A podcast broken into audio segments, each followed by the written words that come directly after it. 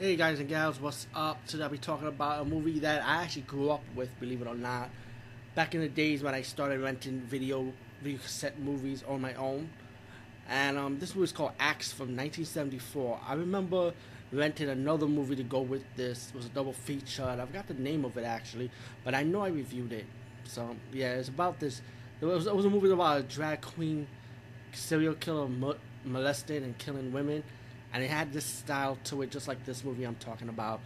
And like I said, it's called Axe from 1974. And I wonder if Quentin Tarantino probably borrowed from this movie a little bit.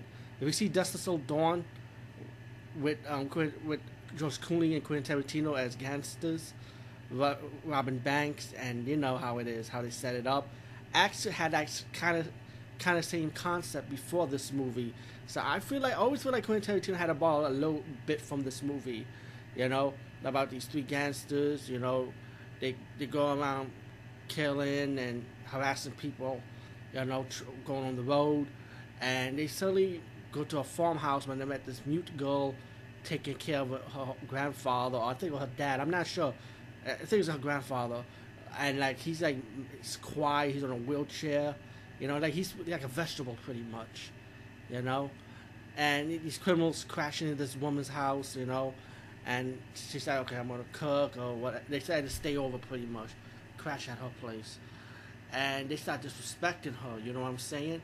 So she goes out for revenge by killing them one by one with an axe or a razor blade, you know.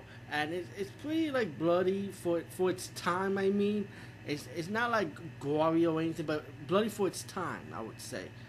And um, I felt like the movie was good for what it is. You know, it's it's like if you into like grindhouse exploitation type of movie, then you might like this. You know, like if you're old school like me, I think you will like this.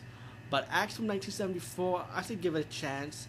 Um, it's, a, it's a pretty decent watch, I would say, in my opinion. Anyway, peace, guys, and see you later.